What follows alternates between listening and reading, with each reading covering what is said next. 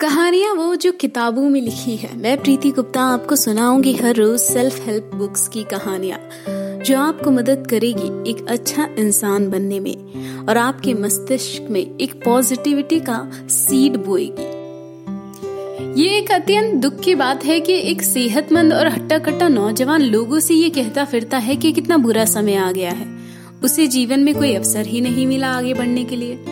परंतु क्या ये सत्य है कि अवसर संसार में केवल कुछ व्यक्तियों के लिए बना है?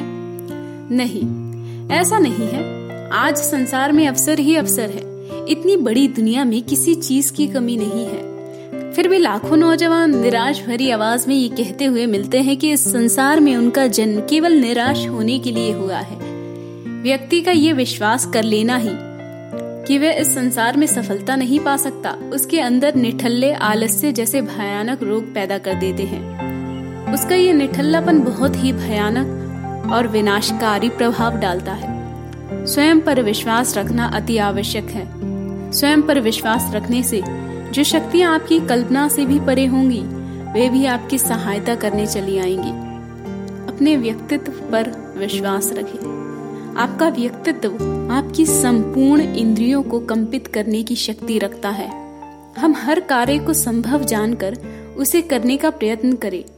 ऐसा करने पर हमारी जो शक्तियां छिपी हुई हैं, वो भी आत्मविश्वास के प्रभाव से बाहर आ जाएंगी। ये तो हमारा ही अपना दोष है जो हम अपने को बेकार और निकम्मा जानकर किसी कार्य में हाथ नहीं लगाते और बड़े बड़े उद्योगपतियों को देखकर केवल ठंडी सांस ही भरते हैं।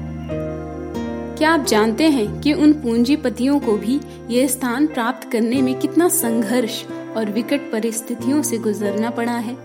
यदि आप उनसे पूछें तभी आपको इसका अनुमान हो सकता है। मस्तिष्क की आज्ञा पर ही शरीर के अन्य अंग आपकी सामर्थ्य से भी अधिक कार्य करते हैं। मस्तिष्क की आज्ञा पर ही शरीर के अन्य अंग अपनी सामर्थ्य से भी अधिक कार्य करते हैं। समस्त मानसिक एवं शारीरिक शक्तियां इसी बात की प्रतीक्षा करती है कि शरीर उन्हें कब आज्ञा दे और वे अपने कर्तव्य में जुट जाएं। दुनिया में ऐसे लोगों की कमी नहीं है जो आत्मनिरीक्षण करने के भी योग्य नहीं है। ऐसे लोग एकांत से डरते हैं क्योंकि ऐसे लोग अपने ही विचारों में डूबे अकेले रह जाते हैं। साधारण और प्रतिभाशाली व्यक्ति में अंतर यही है कि एक बाहरी आकार में खोया रहता है और दूसरा और दूसरा आंतरिक यथार्थ में। एक भोग विलास की प्रवृत्ति रखता है तो दूसरा आंतरिक सेवन की। एक पुस्तकों पर निर्भर रहता है तो दूसरा अपनी आत्मा पर। पुस्तकों द्वारा अर्जित ज्ञान भी अच्छा होता है, मगर फिर भी इसका सच्चा स्वरूप भी समझ लिया जाए तो भी ये बुद्धि उत्पन्न नहीं कर सकता। पुस्तकें जानकारी की सूचना जुटाती है पर ये आपको ज्ञान नहीं दे सकती। ज्ञान के लिए प्रेरित कर सकती है पर स्वयं ज्ञान संपादन नहीं कर सकती।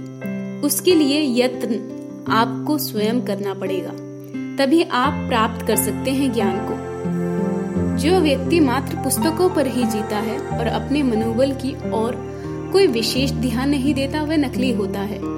बड़े बड़े साधु सन्यासी क्यों एकांत प्रेमी होते हैं? इसका मात्र एक ही कारण है, वह ये कि एकांत में जाकर वे अपने को पहचानने का प्रयत्न करते हैं। आत्म शक्ति का वर्धन हो, इसके लिए एकांत अत्यंत आवश्यक है। अपने आप को पहचान कर जिस समय मनुष्य जीवन आरंभ कर देता है, उसका जीवन सादगी और सुंदरता से भर जाता है। जिस समय मनुष्य के बहुमूल्य जीवन में प्रलोभन, लालसाओं और इच्छाओं ने कदम रखा, समझो वह ठीक तरह से जी नहीं रहा। लालसाएं जितनी कम होती है, बुद्धि और उद्धव उसी अनुपात में बढ़ते जाते हैं। जब इच्छाओं पर पूरी तरह से नियंत्रण कर लिया जाए, तब बुद्धिमान की परिकाष्ठा पर पहुंचती है। जीवन प्रकृति के अटल नियम से बंधा है। जो कुछ तुम्हें नैसर्गिक रूप से प्राप्त नहीं, उसके तुम्हें कोई आशा भी नहीं करनी चाहिए। यदि आपको किसी भौतिक पदार्थ की आवश्यकता होती है तो आप पहले उस वस्तु का मूल्य चुकाते हैं, फिर उसे खरीदते हैं। किसी आध्यात्मिक वस्तु की प्राप्ति के लिए, जैसे आनंद, उत्साह, प्रसन्नता आदि का पहले मूल्य चुकाना पड़ेगा, तब उसको अपनाना होगा। कंजूस अपने धन से चिपटा रहता है, वह उसे किसी को भी नहीं देता, क्योंकि अपने धन को संभालने में उसे जितना सुख मिलता है उतना किसी अन्य वस्तु को पाने में नहीं मिलता।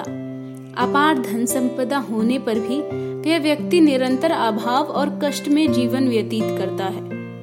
जो क्रोध, निष्ठुरता, विलासता, अभिमान, आडंबर, आत्मरति आदि भावों को नहीं छोड़ता, वह आध्यात्मिक कंजूस है।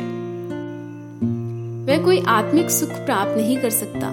यदि हमें किसी पहाड़ की चोटी पर चढ़ना है तो उसके लिए हमें उसकी चोटी पर चढ़ना पड़ेगा। पहले हमें मार्ग ढूंढना होगा, तब उस पर आगे बढ़ना होगा। भौतिक व्यवहार में ये एक नियम है कि मनुष्य आत्मनिर्भर बने।